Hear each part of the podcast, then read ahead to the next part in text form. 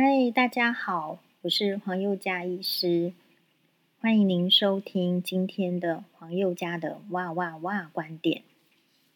啊，首先先跟这个第一次收听的听众们大家解释一下，为什么我们这个节目会是呃黄宥嘉的哇哇哇观点。我们在之前黄医师的呃粉专啊金氏媳妇的粉专里面，其实呢有办一个投票。呃，我对于这个取名字这件事情呢，很不擅长。唯一比较擅长，觉得自己取得很好的是我小孩子的名字，因为我小孩子呢，天生呢是比较体弱。那根据我们的传统，就是要取很强壮的名字，好，所以我就取了这个辛巴。好，我觉得这个世界上再也没有比辛巴还要更强壮的名字了。好，就是这样用。那这个，那因为一个小孩子，我们是双胞胎嘛。一个小孩子取辛巴，那另外一个到底要怎么取呢？那我就给他取欧巴哦，就觉得希望他可以跟这个呃韩国的 男明星一样又高又帅哦，这样子的期待啦。好，那当然就是一个是欧巴跟辛巴。不过讲到这里，其实有一点心酸，就是当时呢，在这个生完小孩子之后要取名字的时时候呢，其实我还在婚姻中。我在婚姻中是没有对小孩子的这个取名有什么权利的哦，所以其实真正的这个中文名字是人家哦拿去这个呃请人家算命选选几个名字来。那虽然我有喜欢的，可是其实好像也没有采纳哦。但我就自己这个取这个辛巴欧巴哦，就自己取得很开心。好，那所以其实我对名字是重视的。因此，我们这个 podcast 到底是要取什么名字？我就在粉专办了投票。我给大家呢三个选项：一个是黄医师的毒鸡汤，第二个是黄医师的聊天时间，第三个是黄医师爱迫降。因为我今年二零二零年开这个 podcast 的话，其实二零二零我们最喜欢的是玄彬主演的《爱的迫降》这个节目嘛。那我们就办投票啊，因为这是民主社会，我也想听听看我们这个喜爱的、尊尊敬的这个粉丝们的意见，到底是会投哪一个呢？结果跟大家报告，呃，黄医师的毒鸡汤呢，以将近百分之五十的比例呢，其实是获得绝大多数的支持。好，那但是呢，我 我觉得在使用这个名称之前呢。其实我想先跟《新闻哇哇哇》这个节目致敬，以及表达我的感谢。也就是黄医师并没有透过任何的这个管道呢，哈或怎么样，而可以去上这个节目。当初上这个节目的契机是，诶，他们需要一位眼科医师来帮大家解释一下这个白内障的这个药水，还有白内障到底是一个怎么样的一个疾病，所以上去这个节目。那后来呢？是这个节目下了之后，其实也就是呃，就跟大家说拜拜，我去上厕所。上完厕所出来，听到他们在讨论说，其实是要就就是问说，哎，你那边有没有婆婆婆媳议题呀？啊，问问看大家。结果刚好路过的时候，听到这句话，就说，嗯，婆媳议问题哦，婆媳议题，我们这边很多哎。然后真的诶，他们就说，哦，真的吗？医师，那你也可以来呀。没想到下一个礼拜他真的请我去讲婆媳问题。那因为我这个人就是觉得是呃一眼进厨司马难追，所以我也一定就是答应去参加。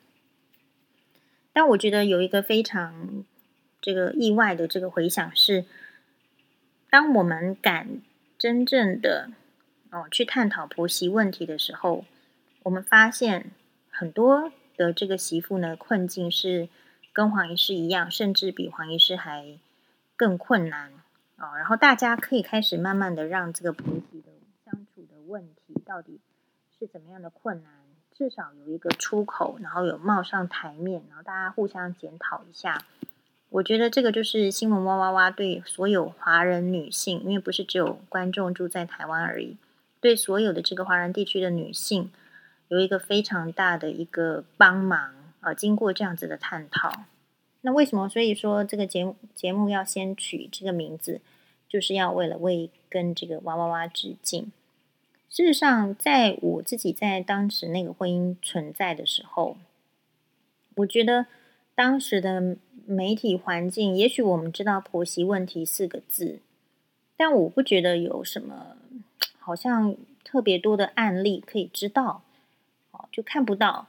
看不到的时候呢，我就会觉得我自己是全世界最悲惨的媳妇。有经过讨论，你至少才能知道说你不孤单，然后你不是唯一的这么糟的状况。所以，我想我一直以来想要做的就是，呃，即便我自己已经可以顺利的离开那个婚姻的枷锁，往另外一个方向前进，我们还是希望呢，可以给仍然在婚姻中受苦受难的媳妇们，哦，女性同胞们一些关怀跟支持。因为不见得每个人都需要离婚，不见得每个人都有能力逃出那个挣脱。但是所谓的这个挣脱的力量哦，都是慢慢建立的，并不是一朝一夕。所以慢慢来，至少要知道说自己不是最差的哦。因为自从我开立这个粉专以来呢，就有非常多的呃网友跟我讲他们的这个经历哦，让我们吓一跳，开了眼界。所以同样的。嗯、我想 Podcast 有它这个存在的这个必要性，就是因为大家可以通勤的时候，或者是比较有一点点运动的时间的时候，听听看。那黄医师这边有什么样的一个观点？同时呢，也谢谢大家哦，愿意呃花自己的时间来倾听别人的声音。我觉得这个就是 Podcast 的价值。否则在现在的世代里面。我们听到太多的这个杂音，我们的心也静不下来，听不下去。那今天呢，比较难，呃，特别的就是说，嗯，我们的心情有点沉重，因为这个时间点是有一个单亲妈妈，她因为这个照照照判决书讲一时的压力哈，他去杀死了两个小孩，然后被判死刑，引发社会的这个哗然哦。那我们这边呢，今天没有要先讨论，因为我在我的直播里面有大略的稍微提一下，一件事情要讨论哦，一定要做全方面的深入了解。可是很多的新闻资讯，因为不是当事人，他资讯是一件一件慢慢出来的。好，那所以可能要之后可以大家有兴趣，可以自己再去。不同的观点，不同的去倾听，然后自己做出你想要的结论。我觉得这个就是思想逻辑的训练，非常重要。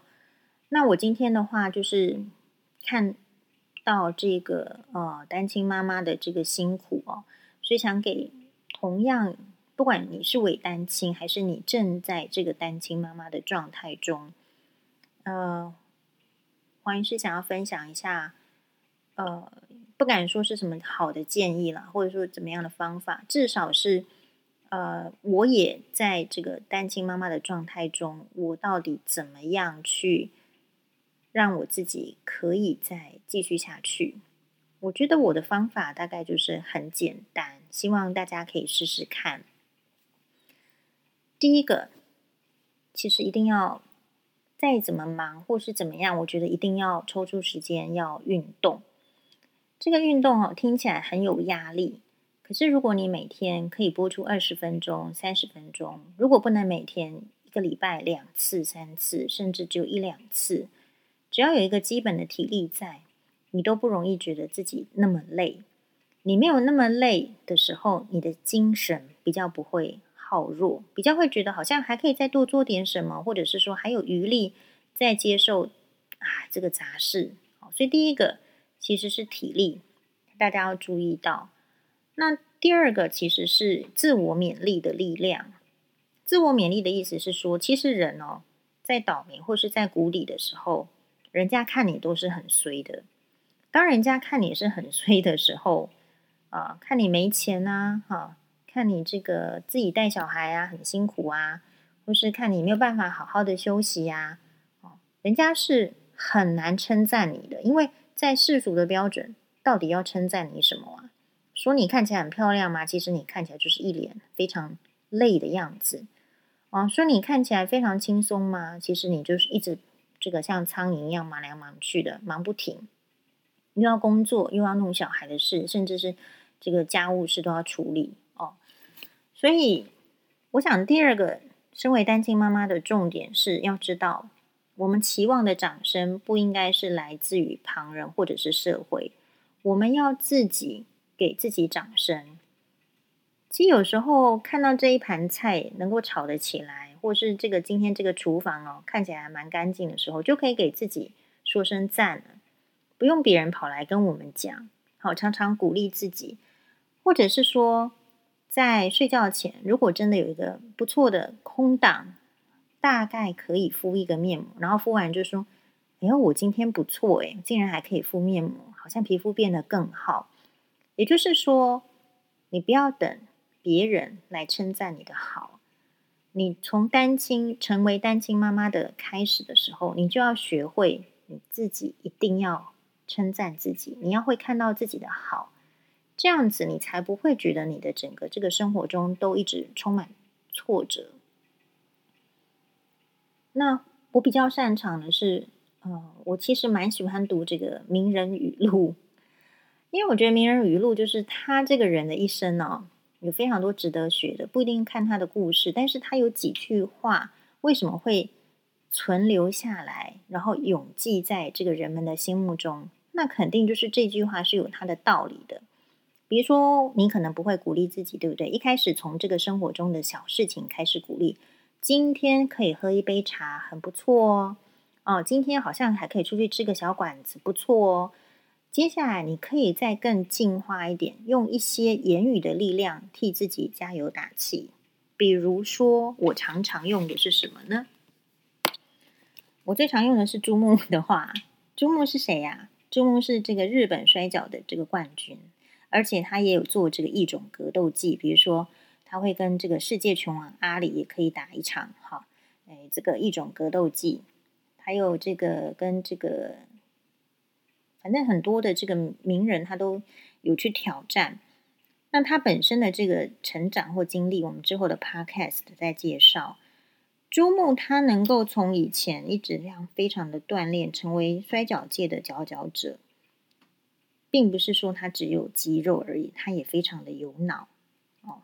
那他整个这个过程中，就是一直被打倒，一直锻炼，再站起来，再打倒，再锻炼，再站起来。我想我是非常的幸运啊，就是或者是老天爷给我的安排就是这样，他给我考验，给我挫折，可是他也让我很早就知道朱木啊，知道朱木是谁。像我们这个年纪，一般来讲不是很容易知道朱木。朱木呢，就是 安东尼奥·伊诺基桑哦，那他现在已经七十七岁了哦，哦，所以我这个年纪要能够知道他是不容易的。以前是看 Z 频道摔角才知道。好，那猪木。说什么话呢？我觉得很适合单亲妈妈。他说：“元気が一番、元気があれば何でもできます。”意思是说，这个猪木呢，他说元气，也就是你的精气神、你的体力是最重要的。 如果你有元气的话，元気，你好不好啊？元気好不好啊？如果你有元気的话，什么都办得到。哦，所以就是，我就把它发展成，你应该注意自己的体力。啊，有时候你说睡觉休息没有体力、没有肌肉的力量，你真的容易觉得累。试试看，开始做一个小小的运动。那第二个，朱木又说，其实你只要这个踏出一步，那么你就开始你自己的道路。不要看得很远。单亲妈妈的资源其实很不够，然后压力很大。如果你在这个压力很大，资源很不够的时候，你又像世俗一样，世俗是什么？目标很远，一定要买一栋房子，一定要有一辆车子，一定小学要念哪里，中学小朋友要念哪里，你会让自己没有办法，就是说适应到那样子的一个状况，你的没办法喘息。所以我反而会觉得，单亲妈妈，你就是承认我们就是比较弱，我们比较弱啊，所以我们目标不要放得那么远。等到有力量的时候，再放远一点。朱梦说：“你只要踏出一步，你的道路就是展开了。不要小看这一步，所以也不要担心自己永远达不到目标，因为你还没设目标啊，你得是你自己的情况设目标啊。哦、嗯，所以我觉得我们就正视我们这个目前这个单亲妈妈的这个处境。那不可否认的，这个社会哦，虽然有很多人对这个单亲妈妈是很温暖，但是呢，政府方面的这个措施都还不够。哦，比如说，其实单亲妈妈最常遇到的问题是工作很难找，因为她就是单亲一个人，她一定要自己去接小孩等等。哦，或者是说，呃，小孩子生病的时候就没有人顾啊，她一定要请假来顾。那一个上班的地方到底能不能让单亲妈妈请这么多假呢？所以这些都是问题。还有单亲妈妈还会再分，就是说你的这个年龄层，呃，可能二十岁、三十岁的，你还会有周遭朋友的压力，说你得赶快再去找一个男人，哦，对你好，你自己得赶快获得幸福。那如果对四五十岁的这个单亲妈妈，就给她看所以，说，那你应该没办法了，你只好把你的心力呢，好好的这个顾小孩等等。所以，其实这些我们都会在我们的 podcast 里面好好的就探讨一下。我们的 podcast 不要讲很严肃的问题，但是希望从一点点、一点点的分享中，大家可以自己找到自己的力量。哦，每个人的生活有不同的需求，那希望呢，呃，我们这个频道可以给大家带来的是一种比较疗愈，然后比较可以互相讨论。互相支持的感觉，那最好呢，听完我们这个节目，大家都觉得可以睡得着觉哦。这个是黄医师的目标，也很感谢大家的收听，谢谢大家喽，拜拜。